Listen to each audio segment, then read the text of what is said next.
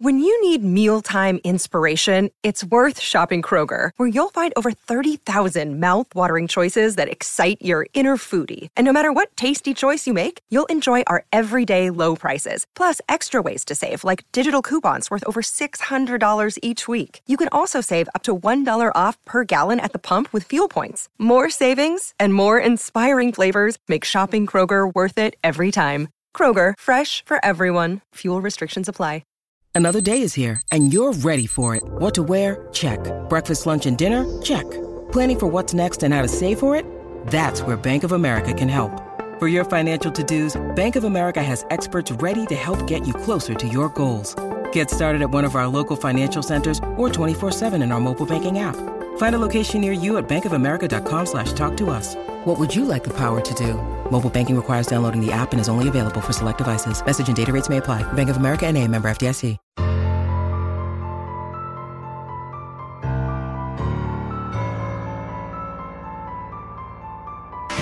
Behind every good story is an interesting person. This is Person of Interest with Q102's Jeff Thomas. Bob Lees is one hell of an interesting guy. Born and raised in the river town of New Richmond, Ohio, he went on to become a successful international businessman, traveling and living all over the globe, rubbing shoulders with American presidents, heads of state, and some of the most powerful business leaders in the world. But he says some of the best years of his life are the most recent ones after he returned to New Richmond and bought the Front Street Cafe in 2006. Make no mistake about it, he still finds time to advise executives and CEOs of Fortune 500 companies when they call. That is, when he's not bussing tables in his restaurant. Bob Lees is a true raconteur, and that's why he is this week's person of interest. I've been struggling to come up with a way to start this interview because you are so many things businessman, an expert, an advisor, a philanthropist. I'm not quite sure where to start with a guy like you. Well, it all began. I, actually, I was born. My my grandpa Thomas Lees was a, an, actually an orchestra leader, and jumps on the with his family on the uh, the Titanic, uh, not Titanic. I'm sorry, the um, uh, Lusitania, and makes his way to the United States, Canada, and ultimately to this wonderful little village called New Richmond, Ohio, which is just upriver from here.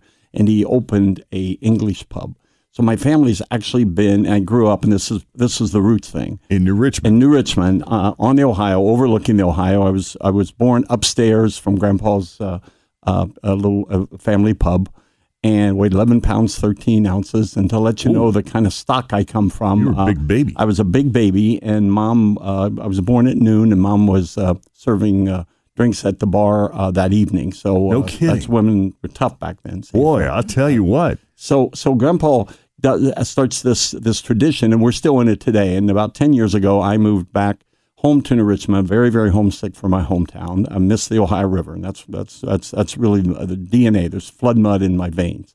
What and, is it about the Ohio River? It, you know, it's I guess growing up as a, as a small boy, and, and I was also blessed in New Richmond at the time. The the Delta Queen uh, was um, headquartered in Cincinnati, and Cap Wagner, Ernie Wagner, was an uh, up the street neighbor of ours. So on a couple occasions, I actually when he was going to Pittsburgh from Cincinnati, I would actually ride down with uh, with him and Mrs. Wagner and ride back up the river to New Richmond. He'd let me blow the horn. He'd I'd blow the whistle. He'd play the calliope pull in. So Tom Sawyer, tow-headed little kid, uh, that'd be me, run up the riverbank. And I thought every little kid grew up like that. But what was fascinating to me about the river, it was a it was a place to escape with when you had stress or when you had anxieties or whatever, going down playing by the river you know, building forts out of uh, out of willows and you know, and fishing. Of course, it was a big part of it, but also always looking. In my case, and I think this is what led me toward my international career um, looking upriver and say where does it come from, and downriver where does it go? And in other words, it inspired a, a, a, curiosity, a wonder to see what was beyond your borders. Absolutely. And then what I discovered uh, with spending a lot of time with uh, more senior citizens in my village, the amazing history of that little village and what occurred there. We have ten officially recognized Underground Railroad abolitionist sites in the village, which most people wouldn't have even known. But Harriet Beecher Stowe's brother George was pastor in our Presbyterian church for six years, which is still standing. And I've learned so much about what happened, and that the founders of New Richmond uh, actually came from Richmond, Virginia, and they were die in the wool abolitionists, and they wanted to settle on the Ohio side of the river to help people escape slavery. So from New Richmond, uh, the, the roots of New Richmond are Richmond, Virginia, actually. So again, another dynamic. But and then there's always people coming down the river, and, you know the river's a moving thing. And in its day, it was the super highway of the of the West, as you know. In its day, Cincinnati was one of the fastest growing cities on the planet because of the river, right?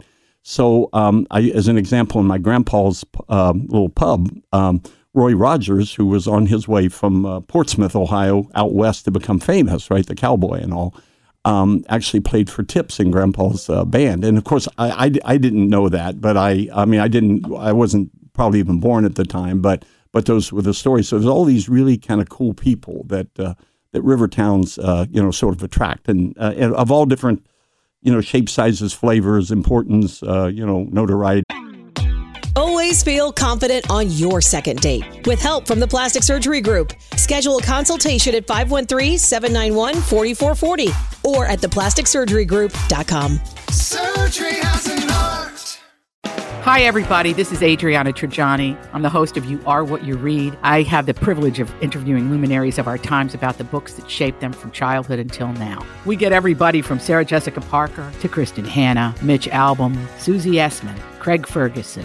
Rainn Wilson, Amor Towles, you name it, they come, they share. New episodes of You Are What You Read drop every Tuesday on Apple, Spotify, or any major streaming platform wherever you listen to your podcasts. And whatever. But there was this excitement for me was it was like and then the other thing about the river, it was so beautiful and sometimes so peaceful. And then at other times we're packing up, moving out because the river is, is uh, you know, sort of coming to get us as it just did in February a little bit, right here, in, uh, mo- most recently. But I remember one year we actually our house flooded twice, and we decided, mom decided, and dad that we're going to move to Amelia, which was one of the most traumatic experiences I ever had as a little boy, going into. Um, and when you're from a, a, little river rat town like New Richmond, uh, going to a, another school that was arch rival in sports and everything else, and you suddenly you're a little kid and it's wintertime and it's cold and you're you know everything you've got's flooded and you're suddenly in another school little kids can be awful you know so we begged our parents to move us back move us back into our uh, our, our, river town. So that town has always been an important, important part to me. So I look at the river as beauty. I look at it as the super highway of the West and all the history, a river that people uh, crossed. Had that river not been there, I don't know what the boundary would have been, but be able to go from slavery to freedom I mean, it's a dynamic thing. And I never lost, you know, I'd be flying from Tokyo to Washington or New York on meetings in my international, uh, you know, career. And I, as the, the plane starts to dis, uh, descend, uh, you know, about Cincinnati to go go into the East Coast, and I'm looking, and I look down, and there's my river, you know, and it's just, I don't know, I can't even explain it, but there's something very special about a river.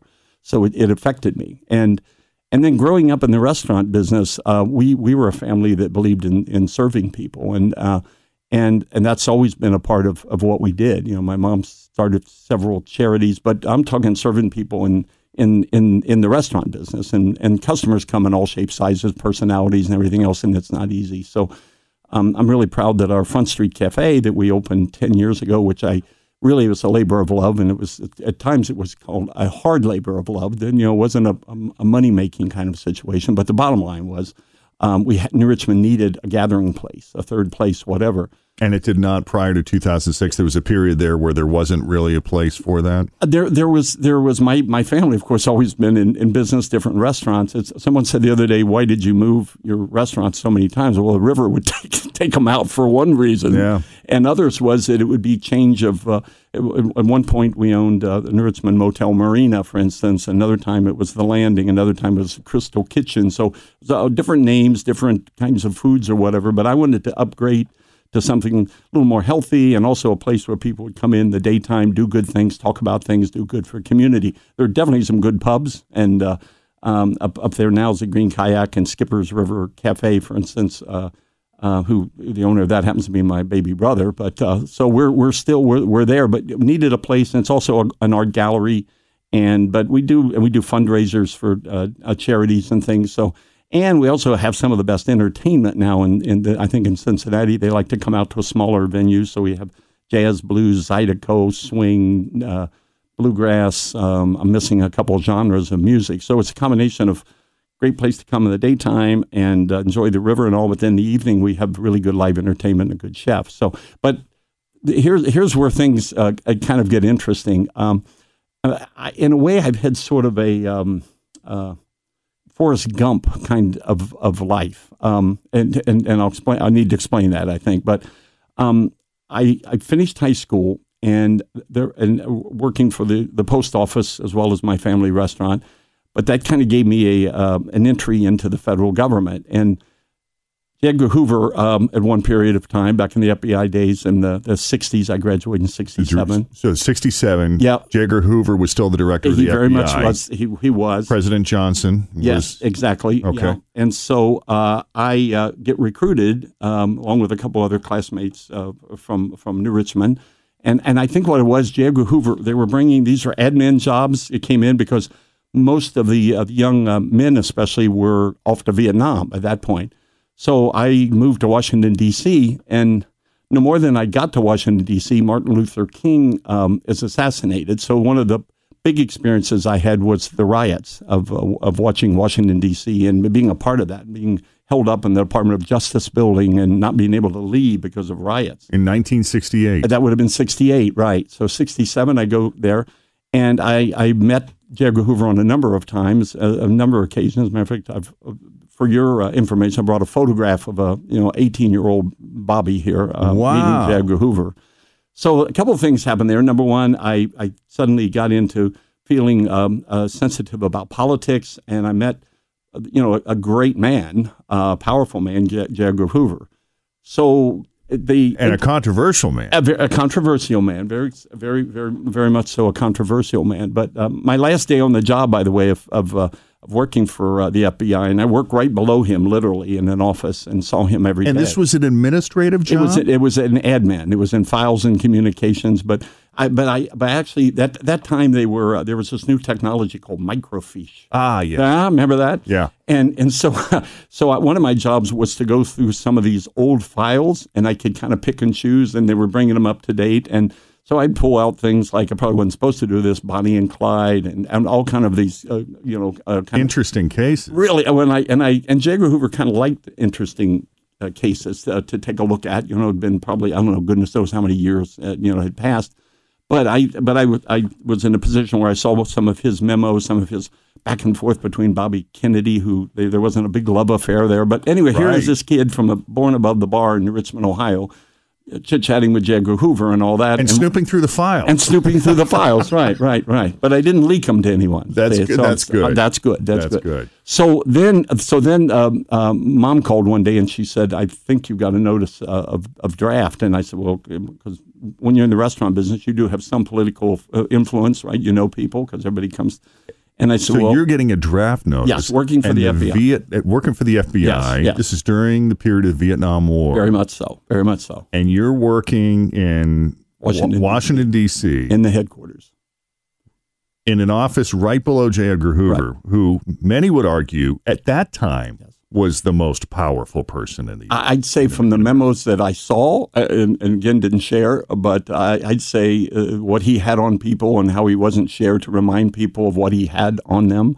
Uh, I'd say he was probably the most important person in the United States, and a, a mere uh, uh, attorney general, uh, Bobby Kennedy or whatever, uh, wasn't going to tell him what to do. The kid, you know, yeah. uh, and J. Hoover, of course, been around a while, right? So right. And so you get the draft notice. I do. And then my mom says to me, I think we, I don't know, you know, you know people, but she said, if you can uh, uh, join the Navy by Monday, this was a Friday, um, I think it'll be okay. And I just, what was the reasoning behind that? The Navy. My dad was in the Navy, and I had a strong Irish Catholic mom that you did what she told you to do.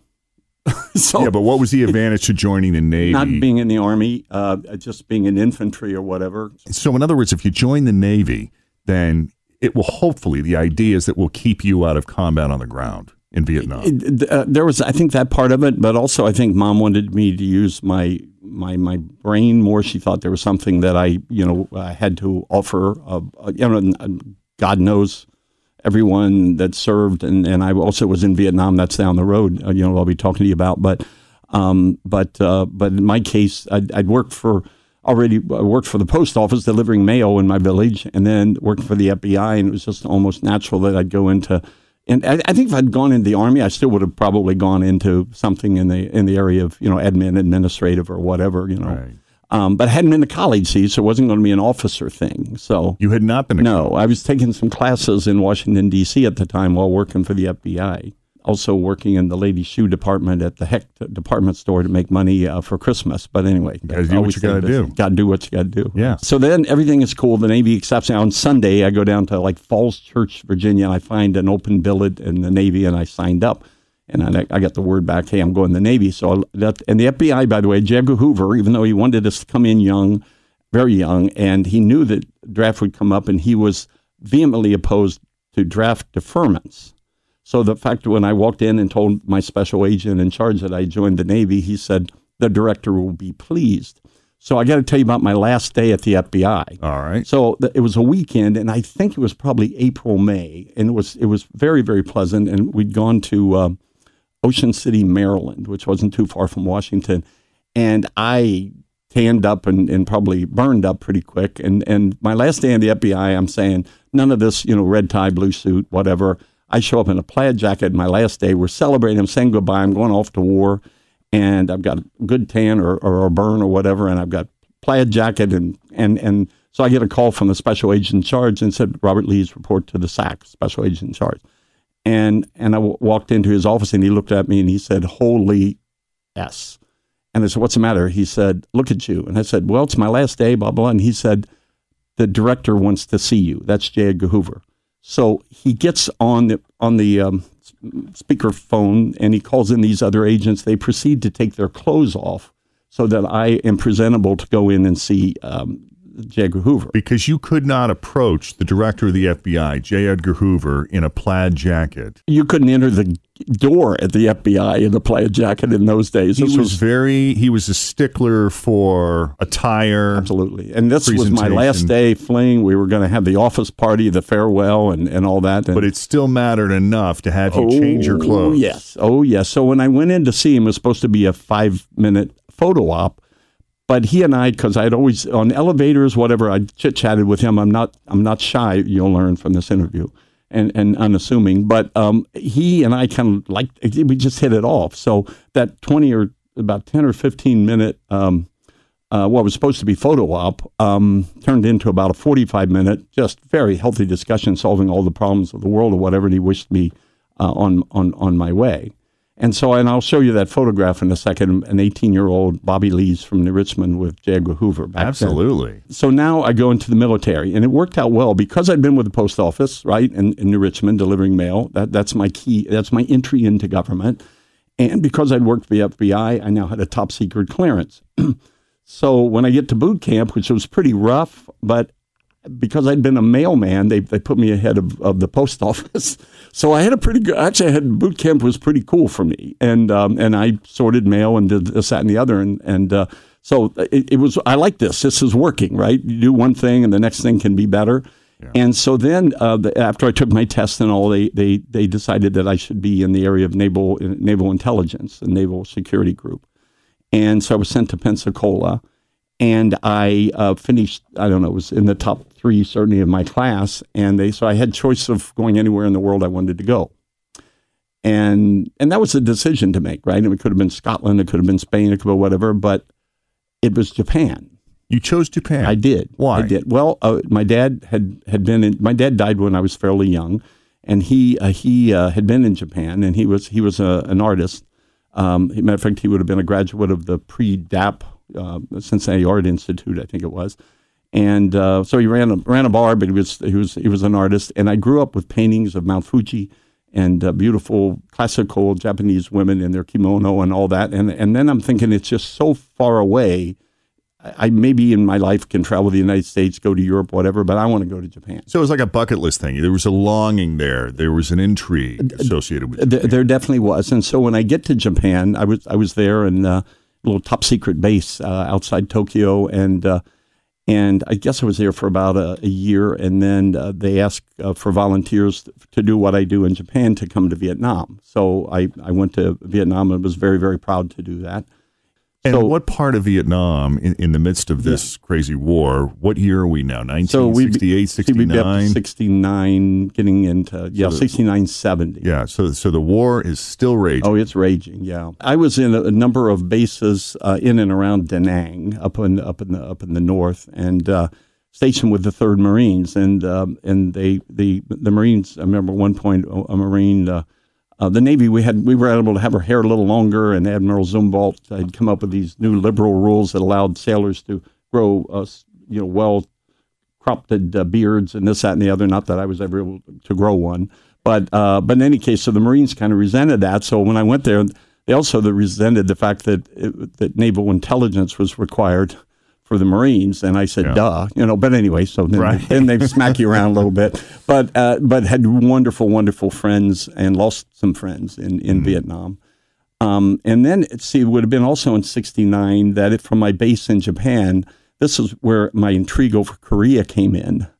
Um, we had, uh, I think it was about 30 of my, my, my buddies that I worked with um, were on a plane called the EC 121. And it was a, a, spy, a reconnaissance plane, but it was shot out of the skies over international water in. Uh, um, uh, not far from North Korea. Clearly wasn't in their, you know, in their water, but but it was shot down.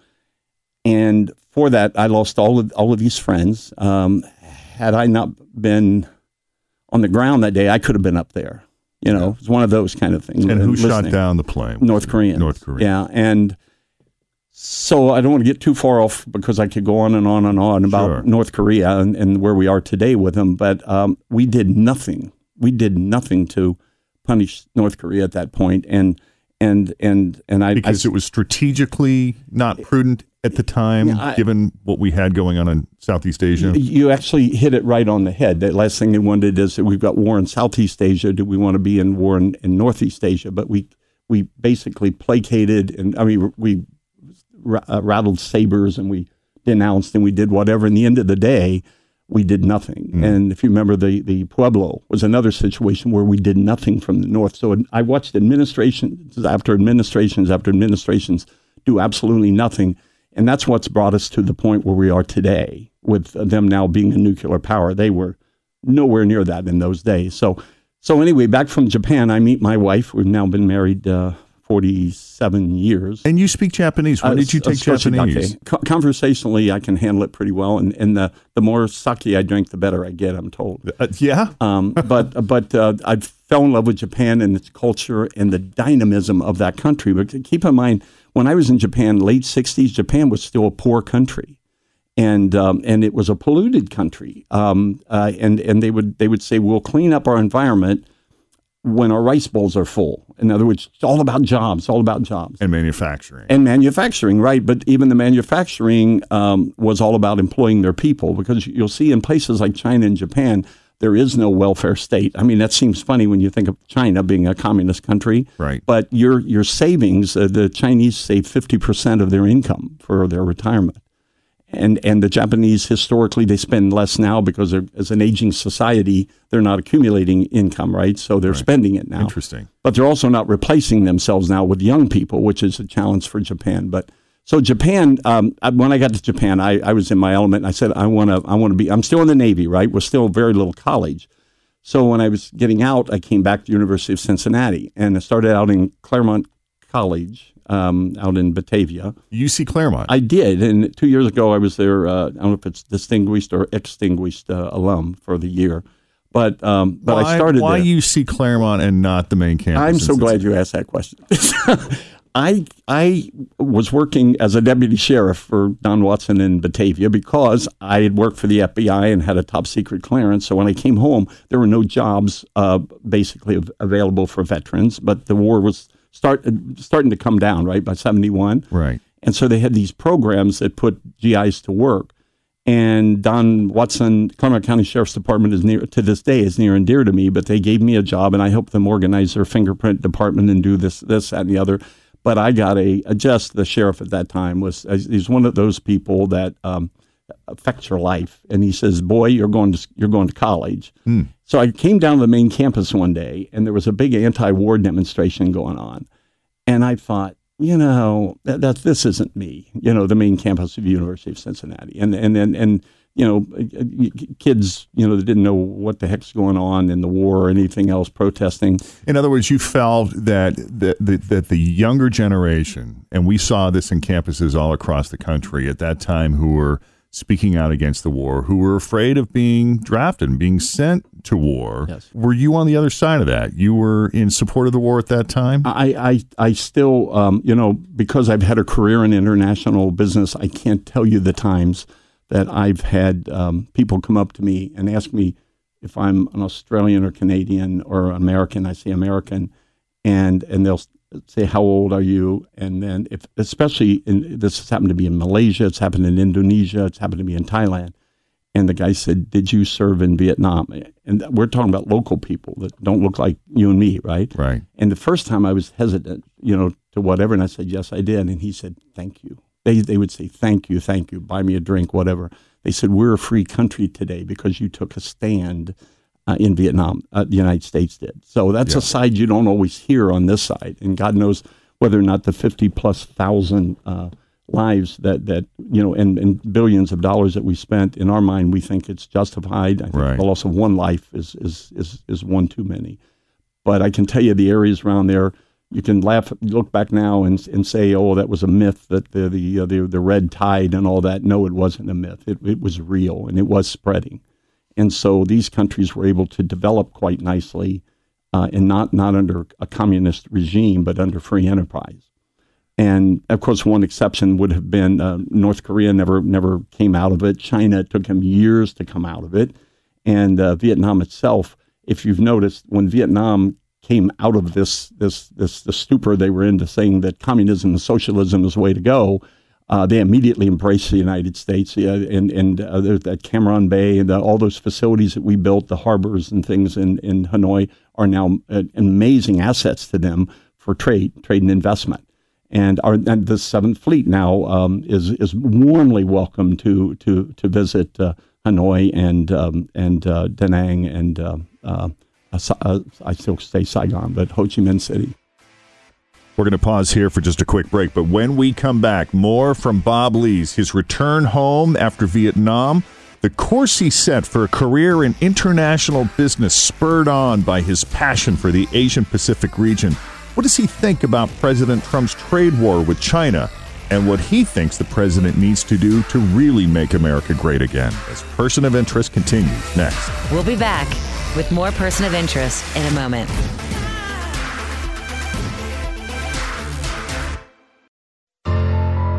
And now, Person of Interest with Q102's Jeff Thomas continues. Welcome back to Person of Interest. We're talking to New Richmond, Ohio's own Bob Lees, who grew up to become one of the most successful international businessmen in the world, traveling all over the globe, rubbing shoulders with heads of state and some of the most powerful CEOs in business. After working for the FBI and serving in Vietnam, he went back to New Richmond. It was the early 1970s, and it was time for Bob to figure out who he was going to be when he grew up. So you're working as a deputy sheriff in yeah. Batavia. Yeah, yeah. You decide after careful consideration, you're going to attend school. If you're going to attend school, it'll be UC Clermont. Yes. Is this when you started turning your attention more to business? Well, a combination of, of uh, business, economics, and but always international. Because the interest, the intrigue you had for that part of the world still persisted the with you. The energy level of what I saw occurring there, the growth and uh, and the uh, products being produced, and the work ethics and everything else it just it just it, it was me you know and and I, and, and I and I I just had to be a part of that. So Clermont College for me, uh, UC Clermont, it's, it's called now, um, and they may not appreciate it, but I appreciate them. But it it was a stepping stone for me to get into the main campus with full confidence.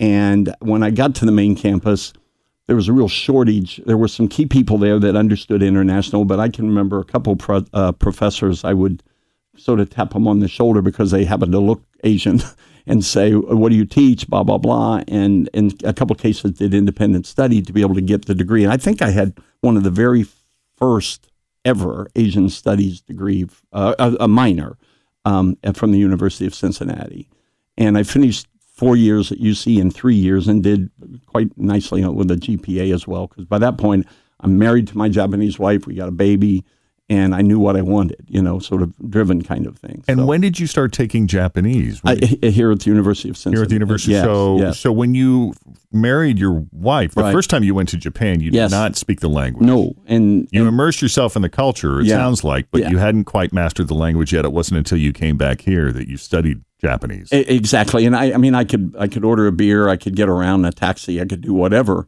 But but what's uh, what's interesting about my wife? She spoke very little English, and I spoke very little Japanese. So it, what was that? lo- it's called love. That's what it's called. It's called love, and and and chemistry and karma and all kind of things. And what's really interesting, and she may not like me to say uh, about Japanese are very personal about themselves, but my wife is the daughter of a 15th generation Zen Buddhist priest.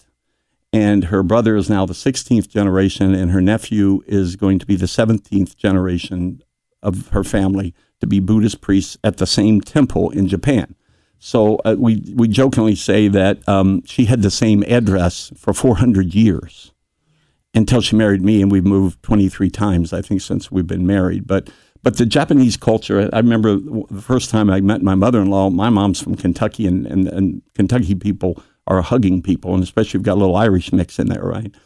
And so I meet my family and I hug my and the, when I hugged my grandmother or my mother-in-law, it was it wasn't that they were angry, but they were just had never experienced anything like this before. And they were at an airport and they're kind of just you know moving around. They're like, what uh, what do we do with this guy? And They blah, didn't blah, know blah. what to make of it. know what to make of it. So uh, and then I I could feel my, my wife saying, you know, it's not what we do, and and then on my face I'm sure is red, and I started apologizing. No, no, no. So then uh, next time I met my mother-in-law, I'd done my homework, and I went up and I just bowed very nicely to her, and then she looked at me with kind of arms out because she'd done her homework on me too. See, and uh, and I didn't hug her, and she said to my wife, "He doesn't like me anymore." Oh, So now, if you go to my wife's family, believe me, there's a lot of hugging that goes on, and that's an influence from mom, who was from Bracken County, Kentucky, by the way. So we are hugging people. I love that. Yeah. So from Japan, um, uh, let's let's see. So my studies start here, and then, I went uh, to, uh, at the advice of uh, you know for young people that might hear this, th- there there are people that truly care about you in this world, and and they will give you advice, and you know, and and listen to them because later on you look back and say they're no longer with us. But my God, I wish I'd have thanked them more often. But Yeah. University of Cincinnati, uh, professor uh, introduced me to a school in Arizona called the Thunderbird School of Global Management. Never heard of it. Thunderbird School of Global Management in Arizona. And the only thing I knew about the Thunderbird at the time was a cheap wine that was known to be drank at high school. Uh, but this school is an amazing school. It's probably to this day the, the best international uh, school for economics and business on the planet. And I was fortunate enough to, to go there. Um, and from then, I, um, I remember writing a, um, I, it was job opportunity time, and I think I still hold a record. This this record, um, I had the most. You know, you apply for jobs, and that's before the PC. So I had the most rejection letters of any graduate student from that institution in the history of the school. And is that the most rejection letters because of the sheer volume of how many jobs you applied for? And, and yes, or were you that undesirable? that they- no, but but I also set a record for the most job offers. Ah, So you know, so there was just there, there were more It's a numbers rejections. game, yeah. it was a numbers game. So I um, I was uh, as a matter of fact a um, a, a recruiter for the Corning Glass Company in upstate New York um, was c- uh, coming to school. And they had and, and they had a posting that they wanted someone that spoke Japanese and understood the culture and ah, me me me me me. And then the bottom said must be a Japanese national. And I said that's not going to stop me. So I write a letter back and said, "Look, I can do this and that, and my wife's my 15th generation Zen Buddhist priest daughter, you know, and blah blah blah, and anything they can do, I can do better, kind of thing." So they came out, and I get, get an interview, and, and I, I went to work for the Corning Glass Company. I loved it, small town, upstate New York. Wonder the Houghton family that owned it, wonderful, wonderful people. And about two years later, the president of International, he called me in and uh, and he says, "Bob, I'm going through my, my desk, and I found this letter." Uh, he kept it for two years, and and it, it, it was my letter saying, "Damn it, you know, I'm you know I'm, I'm I can do this, I can do this." And, and, and then in the margin, he wrote on there, he, he wrote on in, in, the margin, he said to his VP of, uh, of, of human resources, go to back to Arizona and hire this kid. So he wrote no that, but, but then, so he had the letter. So then he said, what do you think of that? And I said, I obviously could have demanded a higher entry level salary. I didn't know that. You know, if I knew you were that passionate yeah, about me, I would yeah, have asked for more yeah. money. And then, in the way of a compliment, and I, and I, I don't say this, um, uh, you know, out of bragging or anything else, but he said to me in a review, he said, people that have talked about you said that you have an uncanny way of of um, of, of sort of meeting someone and and really um, sizing them up and mo- all of this, you know, good, bad, the ugly, or whatever. And he said that's one of your your strengths. And where does that come from? Did that come from the Thunderbird School? Did that come from the Buddhist? Blah blah blah. And I said no, it's growing up in the bar. Because when you're behind the bar, and I had tended bar, you didn't know whether the guy at the bar was going to fight you or try to pick you up or or cause all kind of problems or get or whatever. So you very quickly, when you're in that restaurant business, you, and that's why this is where the New Richmond roots keeps coming back to me. You know about how you treat people with respect. You get to know them, but you also try, you try to figure out you know the the good and the maybe not so good about a person before you move forward. So that led me from Corning, and I did.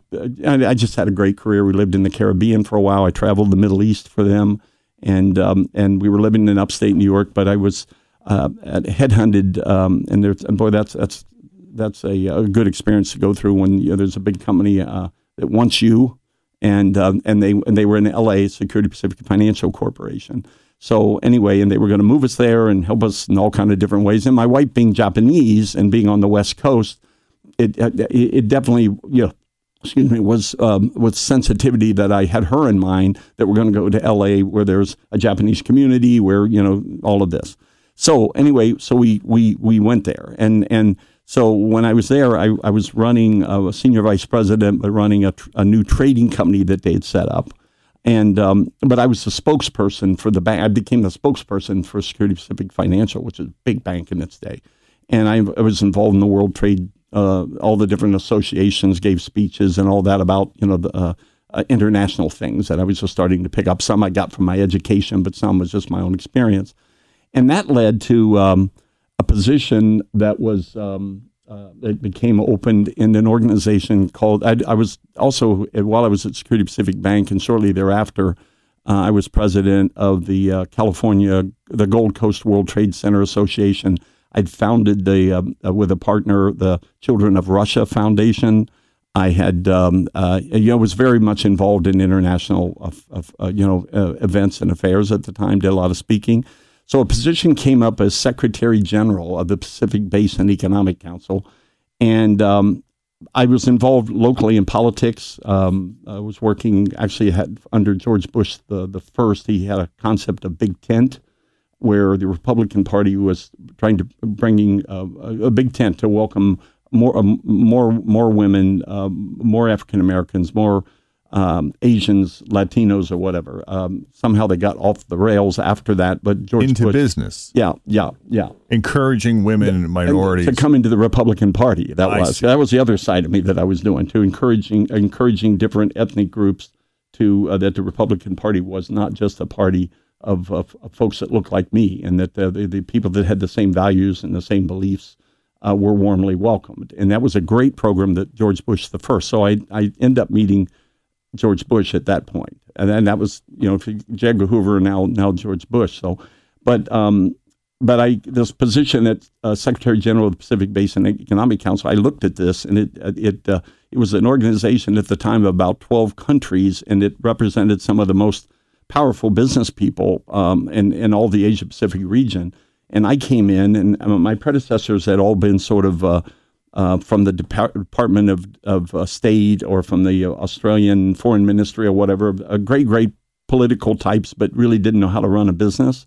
So I, I put on my business hat and said, look, we're going to take this organization from here way up here. So I was with them for 10 years in that position. And I elevated the organ. I, with the help of board and God knows, but on my board, Carly Fiorina, I got to know well. Um, actually met uh, Bill Hewlett and David Packard of HP in their day. So I'm meeting all these crazy, important, wonderful people who I'd like to say still put their pants on one leg at a time. So they never ever I never stargazed with these people um, because all I know is that they were doing good things in the world that people didn't always know about. So that led me to um, um, take, taking on this position, and we moved to Hawaii for a long time, and then from Hawaii we uh, we moved to Hong Kong where I ran that, and it kind of merged in with something called APEC, which is a, a government organization for the Asia Pacific region. But during the middle of all this, um, because the political side of things, I got to know Maureen Reagan, who was a wonder, the, the daughter of, of um, Ronald, Ronald, Reagan. Reagan. And uh, she was running for Congress. Um, and uh, but as I told her, it's hard to get elected as a Republican when you live in the People's Republic of Santa Monica which is a very liberal, very liberal place. Yeah. But but I got to know um, I got to know Ronald Reagan because of that, and that's Ronald Reagan is my guy. So Maureen, so Maureen then had uh, a strong enough relationship with her father at that time that it gave you access to the president. And and um, yes, it did. And um, and and she she's the daughter of Jane Wyatt, I think, right? Not not of Nancy. I believe I'm correct on that. I'll take your word on. Yeah, I think so. And and uh, and she was just a really good person that I just you know kind of uh, you know professionally and everything else just kind of fell in love with you know from and wanted to do everything I could do to help her. But all, in the middle of all this, I'd, I'd, already been to the Martin Luther King. I mean the the horrible riots. I lived through those in Washington. So during this career that I'm at the Pacific Basin Economic Council, I'm in Beijing when Tiananmen Square breaks out. That would have been 89. I think I'm right on that. I might be wrong on that. I think I am. Okay. Um, so I uh, I'm I'm there and I experienced Tiananmen Square. Two years later, my son graduates from Berkeley, and I'm going to Russia on some business matters, and um, he went with me. And so the coup against Gorbachev occurred right underneath our hotel window.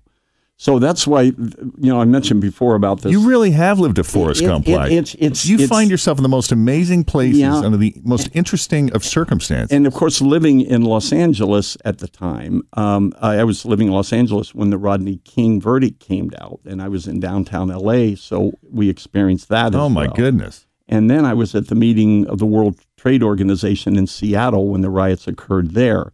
So I've had this kind of very interesting um, you know, I had nothing to do with any of those. By the way, I want to I want to go on record here, but uh, it, it just been able to experience these things, and so the people that I got to know um, through the organizations that I was I was involved with, um, you know, it it uh, it they they they included um, uh, uh, uh, Bill Clinton. Um, I've met Barack Obama a couple times. I didn't know I didn't get to know him the way I did Bill Bill Clinton but also four presidents of Mexico, the president of Peru, Malaysia's prime minister. I mean, th- these were the people because of this Pacific Basin Economic Council that I headed that I got to, I got to meet, got to know, and in some cases had long, long discussions with. Um, so it's been it's it's been you know it's it's been a wild ride. It's and been a wild how often, ride. given your your business dealings yeah, and your yeah. exposure to these world leaders, especially when we talk about politics, your relationship with Maureen Reagan and uh, your your connection to George Herbert Walker Bush right. and uh, going back to the days in the late '60s when you were working close to J. Edgar Hoover. And then you have a son who attends UC Berkeley. I'm I'm trying to figure this guy out. I mean, where are you leaning on the yeah, political well, spectrum? I, am I'm I'm kind of um, for the side of good. I'll put it that way. And and and I am very much. Uh, I'm an internationalist, but I'm still very much we got to take care of our own people first. That that's been my philosophy, and that's why on the trade front, I watched. I, w- I was very much involved in in in feeding information into the uh, the trade representatives of the United States and to other countries because of this this trade council that I headed. Right, with all these chairman of Motorola was the chairman of the organization once, Kodak, all the uh, Hyundai, LG, Toyota, all of them were in this council that I was uh, I was the head of, right? And so I it I figured out again as a as a small boy growing up in New Richmond, where probably every probably one in every four of my buddies' dads worked in Norwood for Fisher Body, or they worked at Baldwin Piano, or they or they worked at U.S. was U.S. Playing Cards, I think it was. Mm. All and, and and then of course uh, Cincinnati Milacron was the king of kings of of a machine tool, you know, in the world. And matter of fact, Japanese uh, until they uh, uh, figured out how to make machine tools and all would buy from Cincinnati Milacron, you know, and, and then later they pretty well put him out of business. But so anyway, I'm watching this, and my job is to, you know, this this holy grail that they all talk about free trade, which does not exist on this planet. Countries take care of their own first before they, you know, just let anything happen on free trade. You know, the the best product, you know, best uh, price or whatever should win, and you know, and, and take over the world, right? But but but I watched for years and years how our government would just negotiate horrible trade deals. I mean, just horrible trade deals that would always it it comes from a pure, their mentality at the State Department, and it exists today, and and I would argue with some of the other departments as well. Goes back to the Marshall Plan when we rebuilt Europe after after Europe was destroyed, right? And we rebuilt Japan, and we did that for them, but also we were starting to fear the, the, the Russians at the time, right? So we wanted them to be strong. We wanted them to come back. But what we did, so we we we set up these these trade agreements where virtually anything, uh, yeah, I'm in, I'm in, I'm embellishing this a little bit, but anything that they produce, you could sell it in America.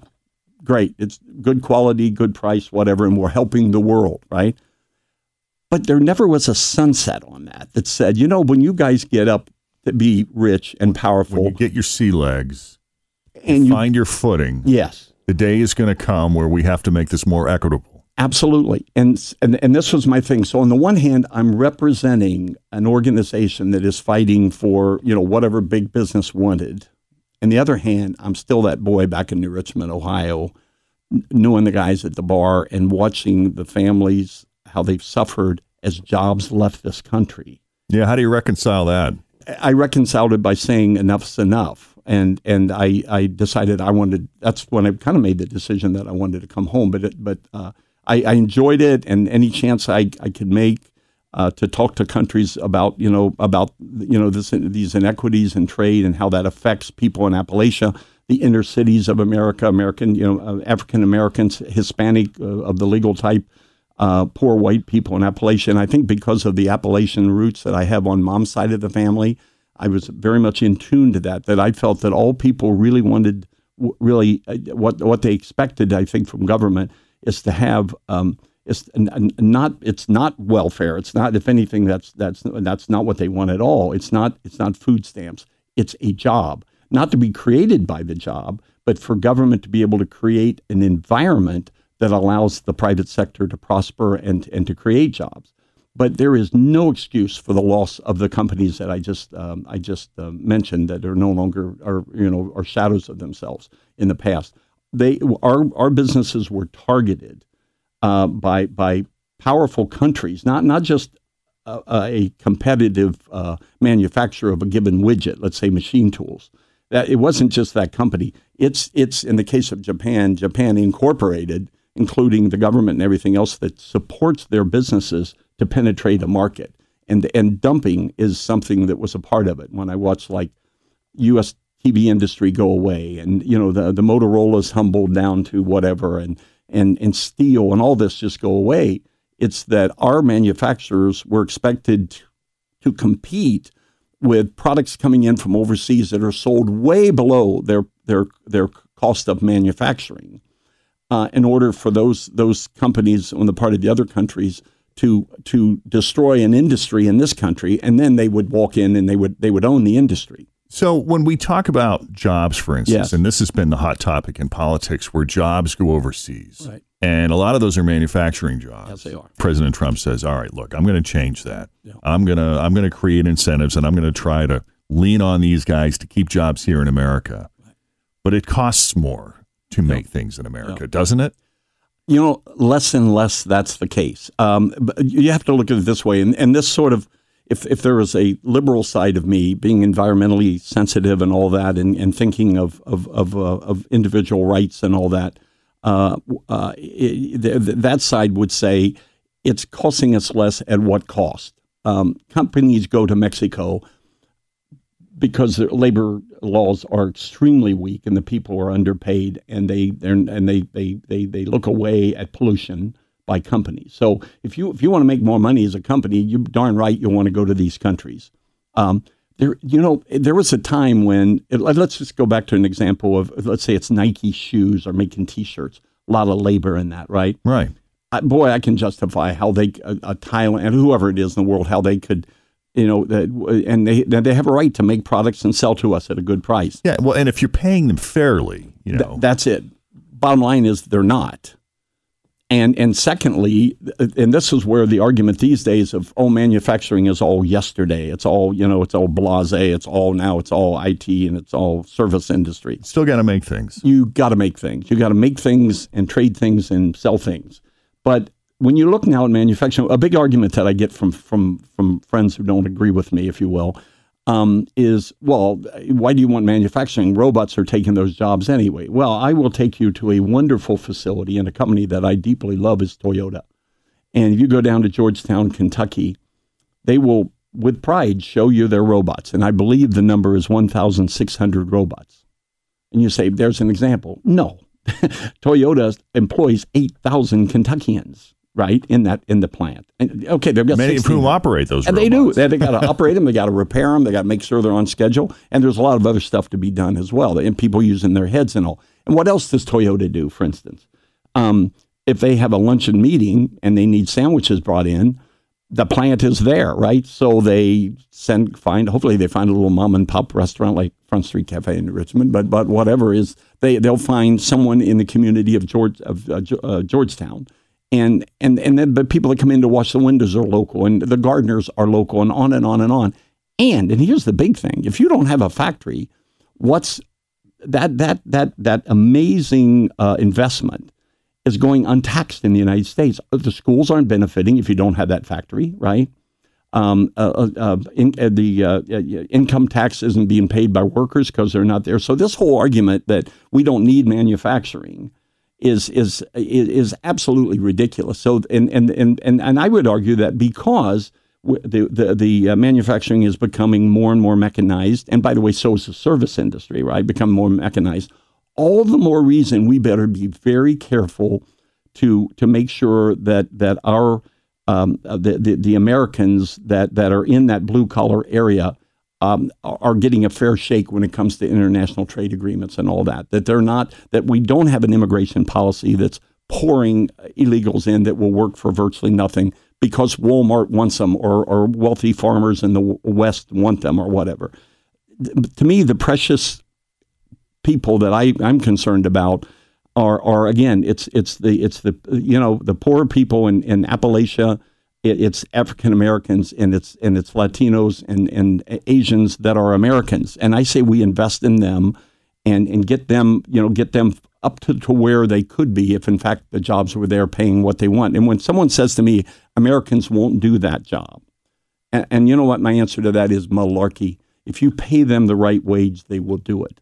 And as long as you've got forces with stuff being shipped in here from overseas at below cost that kill jobs in America, and then an, an influx of of uh, uh, illegal. It's a different story through regular immigration, but when you just flood the market with cheap labor, the the other Americans that are down there trying to move up the the, the line. Uh, they don't have an opportunity. They don't have an opportunity. It's taken away from them. So all the more reason, the more mechanized manufacturing becomes in service industry, all the more reasons why we need to take care of. And I don't mean take care of by the government. I'm talking about allow for a, a, a, a you know a, a proper understanding of what it takes to keep our own people employed, and that means they're not on on public assistance. They're you know they're not going to the government. I don't know anybody that wants to go to the government for assistance, but they have to. And if the jobs are there and the training's there, this country can, as far as I'm concerned, there's no limits to what we can you know what we can do. So let's talk about this trade war with Yes. China. President Yes. Trump says enough is enough. Yes. We're going to make this more fair, more equitable. Republican congressmen and senators are begging him, please don't start a trade war with China. We don't. This is we're starting a trade war that we can't win. Yeah. First of all, it's not a trade war at all. It's called competition. Fair competition is what it's all about.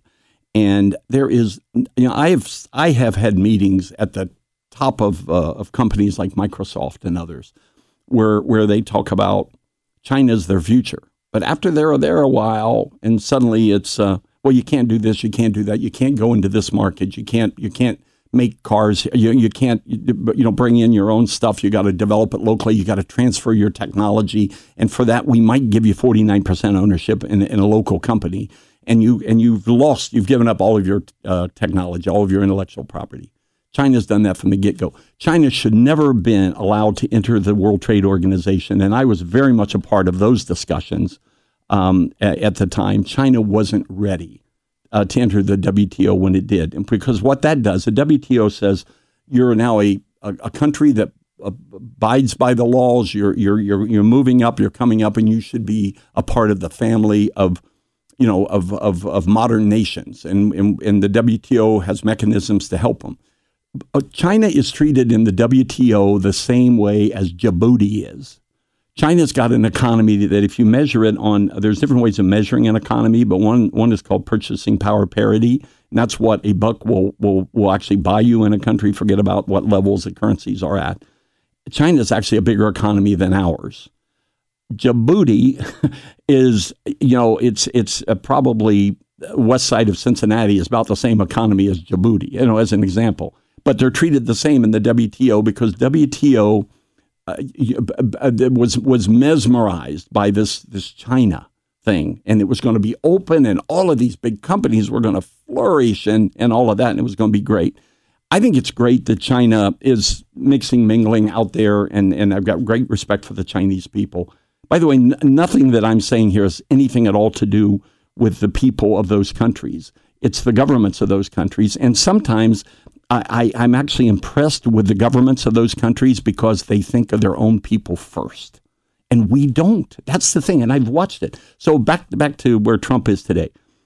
Donald Trump shouldn't have had to have happened um, from the standpoint of bringing this all to a head. It's only because administrations after administrations after administrations before him were drinking the Kool Aid of, of free trade and Marshall Plan mentality where we were this rich, sugar daddy that could pay for the defense of Europe and pay for the defense of Japan, require very little from them, and that we would open and, and, and buy everything they can produce without but, but, consequence. But for countries with such a strong economy like China, where such a mentality isn't necessary, do you think they were just weak leaders that were afraid of a trade war, and were they concerned that the U.S. would be on the losing end? The biggest, in my humble opinion, and and it's uh, yeah, it's humble. Um, in my opinion, uh, the worst enemies of our negotiations with other countries are Americans. The the pundits on television that that slam everything that when we go forward with what is absolutely justifiable, what President Trump has said on trade. Absolutely. Um, we need aluminum and we need steel. If, and if anybody believes that you don't, let think forward a little bit. If if we happen to have a war and we're gonna, yeah, are we gonna buy it from China? Is that is that the deal? Um, you know, I mean, for some things you need to have strategic, uh, you know, uh, sort of capabilities to produce strategic um, uh, um, re- uh, resources, equipment, or whatever it might be. Um, but back to uh, but to answer your question, so you get these pundits on TVs, the, the Wall Street crowd and and ba- big bankers that trade money, they don't care if the money's flowing that way, flowing this way, they get their little piece of it, right? There honestly isn't a caring of the average person in the United States, the blue collar, the the, the, the working class people. There isn't on their parts and it's like, oh, free, free, free. Let's you know if you lose, your industry loses, it should go out of business. It's obsolete. We don't make corsets anymore, right? We don't make wheels for uh, horse and carriages. I mean, th- things change. Whatever, winners, losers. This is much, much uh, different than that. And and and when these pundits stand up and they slam um, a president who's speaking up for the people who are have been ignored, actually, um, you know, shame on them. And especially if you've got an elected official um, that goes to another country that who, who himself, him or herself, have been senior officials of the United States, whether it be a Secretary of State or a former president, and you go to somebody else's country and you badmouth the current president, the current policy, or whatever, so you can sell more books or become more uh, famous by your constituency. You know, shame on us. That's the way I look at it. Because I want to tell you on the other side, in the case of China, you will never hear dissension against trade policy when China's speaking by, by Chinese. If the Chinese market were open, if the Japanese market were more open, if the German market were open and not just you know fixated on protecting their own their own jobs and all, the German people, I could argue, would be better off because they'd have lower priced uh, uh, products as as good whatever that would some of them would be coming from the United States.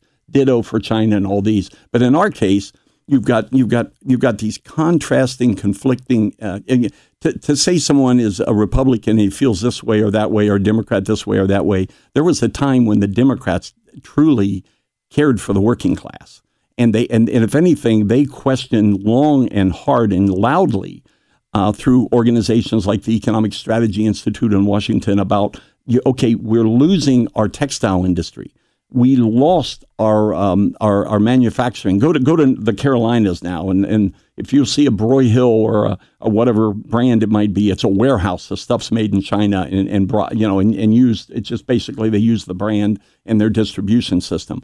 But but the the bottom line is we somebody had to take a stand, and if there's something about Trump that that that I think you know like like him or not, um, he typically does throw out um, you know little little missiles and see what the what the reaction is, and then typically something works out. But as I, it wasn't too many months ago. Oh my God, he's down on NATO. He wants to shut it down. He never said that. What he said is, is they need to pay their fair share.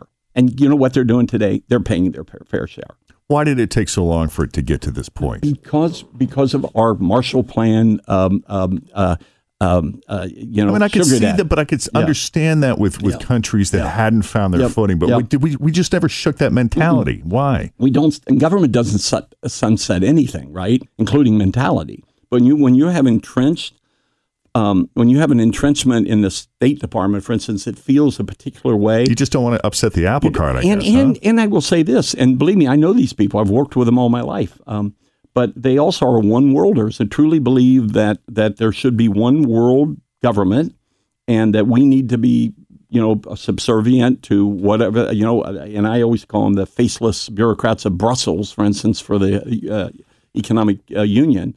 But uh, do we want government bureaucrats running the world? And I think not. And and the United States is still a bastion of freedom and a bastion of free enterprise where you can come and I would argue you need to come the right way. But if you come through the channels and, and, and, and, and you do it legally, that anybody can continue today. The American uh, dream, believe me, is still well and alive overseas.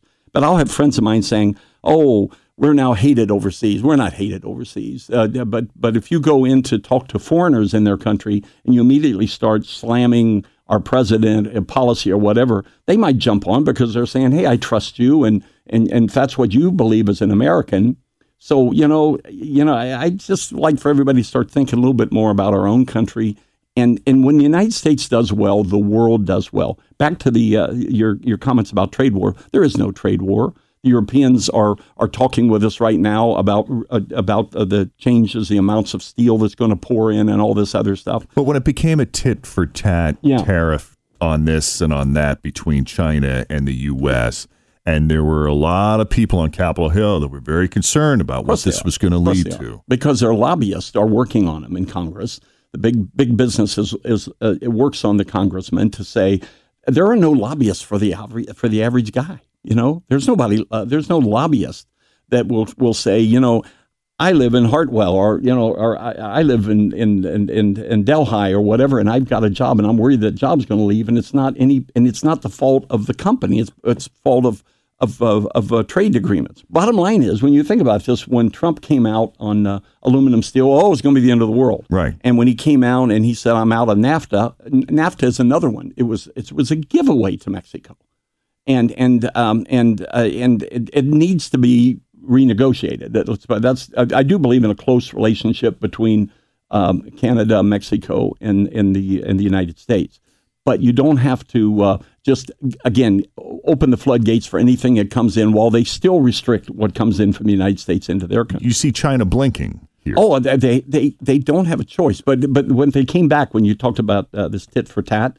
what did they do? They said, well, we're going to pick uh, where are the states that Trump is vulnerable. Ah, and they grow. What did they what did they sell to us? Soybeans. I mean, I could have predicted this. Like, uh, I mean, I did predict it to people if they, you know, if they'd listened to me.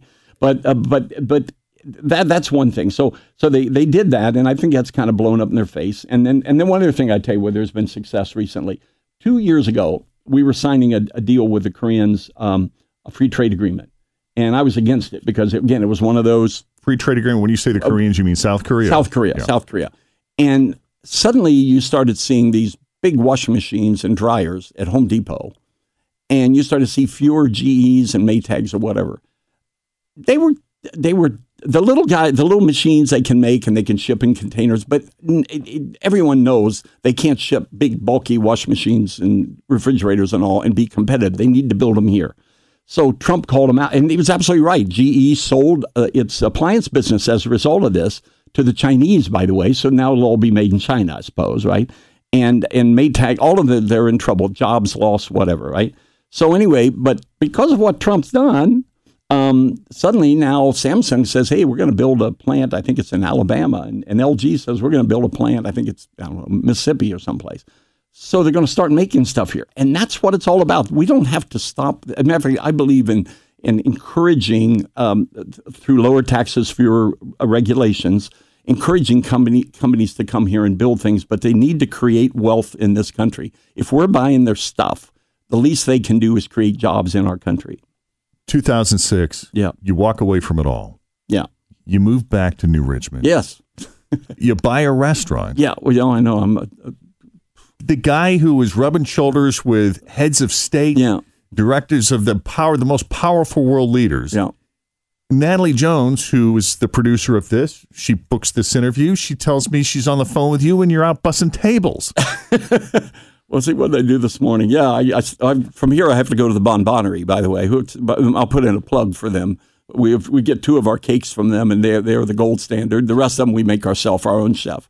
Um, but when I came home, I, I, really wasn't going to go in the restaurant business. But I knew we, I needed to buy some property, and we needed the, the, little town had its issues. I don't like to use F words, so uh, above optimal water level of the river affects us on occasion. And and there's this government entity, uh, another F word called FEMA, that's not done well at all with, with small historic river towns. Right. And so when I came back, I bought way too much property at the wrong time. At the stock market and all crashed about that time. So I typically, as I always do, buy high and you know sell low. But but I restored several properties that that would have been torn down otherwise. Even though in one case it was a home of a fabulously important abolitionist who also happened to deliver President Ulysses S. Grant into the world. And it's in Richmond, and we saved that building. I saved some other buildings. So as far as the restaurant thing goes, it was like I figure I buy it and they will come. Someone will come and they want to, you know, they want to manage it, they want to furnish it. And then they're saying, no, no, but if you furnish it, then they'll come and lease it from you. Never any intentions of managing it. But then that didn't happen either, right? The economy's bad and whatever. So then I decided. Then the DNA, you know, I mean, it's in your blood. This, uh, this, if you've been if you've been from a family as long as I have in restaurants, that you need you need to you need just do it yourself. So hit hits and starts, whatever, uh, um, you know, labor of love, whatever it is. But uh, we put together, and and and also while I've been there, we've we've got a, a very dynamic uh, community theater now in New Richmond. We've got a great historic society. Um, we've a, a garden club that's second to none and it's all volunteer. And so, so good things are happening out there. And I'm, I just feel very proud to have been back and be a part of it. Well, for anyone who's listening, the next time you're in Richmond, you must stop at the Front Street Cafe and say hello to Bob Lees. And if you speak Japanese, you should say it in Japanese. Konnichiwa. Konnichiwa. How often do you get back to Japan? Um, yeah. uh, once or twice a year, and family come this way, and you know, it's on my bucket list. It's on my goal. I'm going to try to go. We're hoping to go. If all goes well, maybe by Labor Day of yeah. next year. Well, I will give you some places to go that are off the beaten path and all that. But, but by the way, there's one other thing I would like to say about Japan. Uh, I'm very, very, very um, honored to be a trustee of the Japan America Society of Greater Cincinnati. And Japanese companies are about 120 of them, but they employ over 30,000 Americans in Greater Cincinnati. And I bet you didn't know that. I did not because they're that. quiet and and they do a they do a great job. And the Japan American Society works with the, uh, the, the Japanese, you know, to make sure that the the the, uh, the spouses, for instance, of the executives that come in from overseas uh, know the uh, the lay of the land and all. And and, and we're actually bringing. Uh, I need to get the attention of uh, the Chamber, Cincinnati Chamber, and the, the uh, Regional Economic Development Initiative, REDI, because there's a group of um, of Japanese significant companies that are coming to Cincinnati in June with the idea of, of looking for business opportunities to invest in. So um, that's you know I'm very very proud of the Japan American Society and what they do, and uh, we've pa- planted now almost I think it's 200 Japanese cherry trees in Ault Park, and if uh, I think we missed the season already, but uh, but if you ever springtime when the cherry blossoms are in bloom, it's amazing. Um, you know what Ault Park is, uh, thanks to what the Japan American Society is. I would love it. Yeah. And I love talking to you, Bob Lees. Okay. You are a fascinating guy. Well, it's it's a real pleasure, and I certainly enjoy um, uh, listening to you on the on the radio with all the good things you do, and um, we're all proud to be Greater Cincinnatians. Thank you for spending the time. Bob Lees, it was good having you. Thanks for coming on Person of Interest. Thank you. Person of Interest is produced by Natalie Jones. And if you found Bob as interesting as we did, we'd love to hear from you. Send us an email to POI, which stands for Person of Interest, POI at WKRQ.com. We always welcome your thoughts. And feel free to make a suggestion for a future person of interest. We're going to keep on producing more of these episodes as long as folks like you continue to listen. So make sure you check back with us occasionally and don't forget to rate and review us on iTunes. Until next time, for Person of Interest, I'm Jeff Thomas. Thanks for listening. These are the people behind the stories that matter to you. Thanks for listening to Q102's Person of Interest with Jeff Thomas.